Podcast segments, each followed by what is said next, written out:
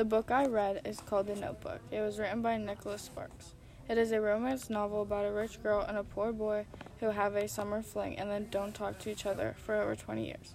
The girl sees an ad in the paper with the boy in it and decides to take a trip home that will forever change her life. If you are looking for a good love story, then this is the one for you.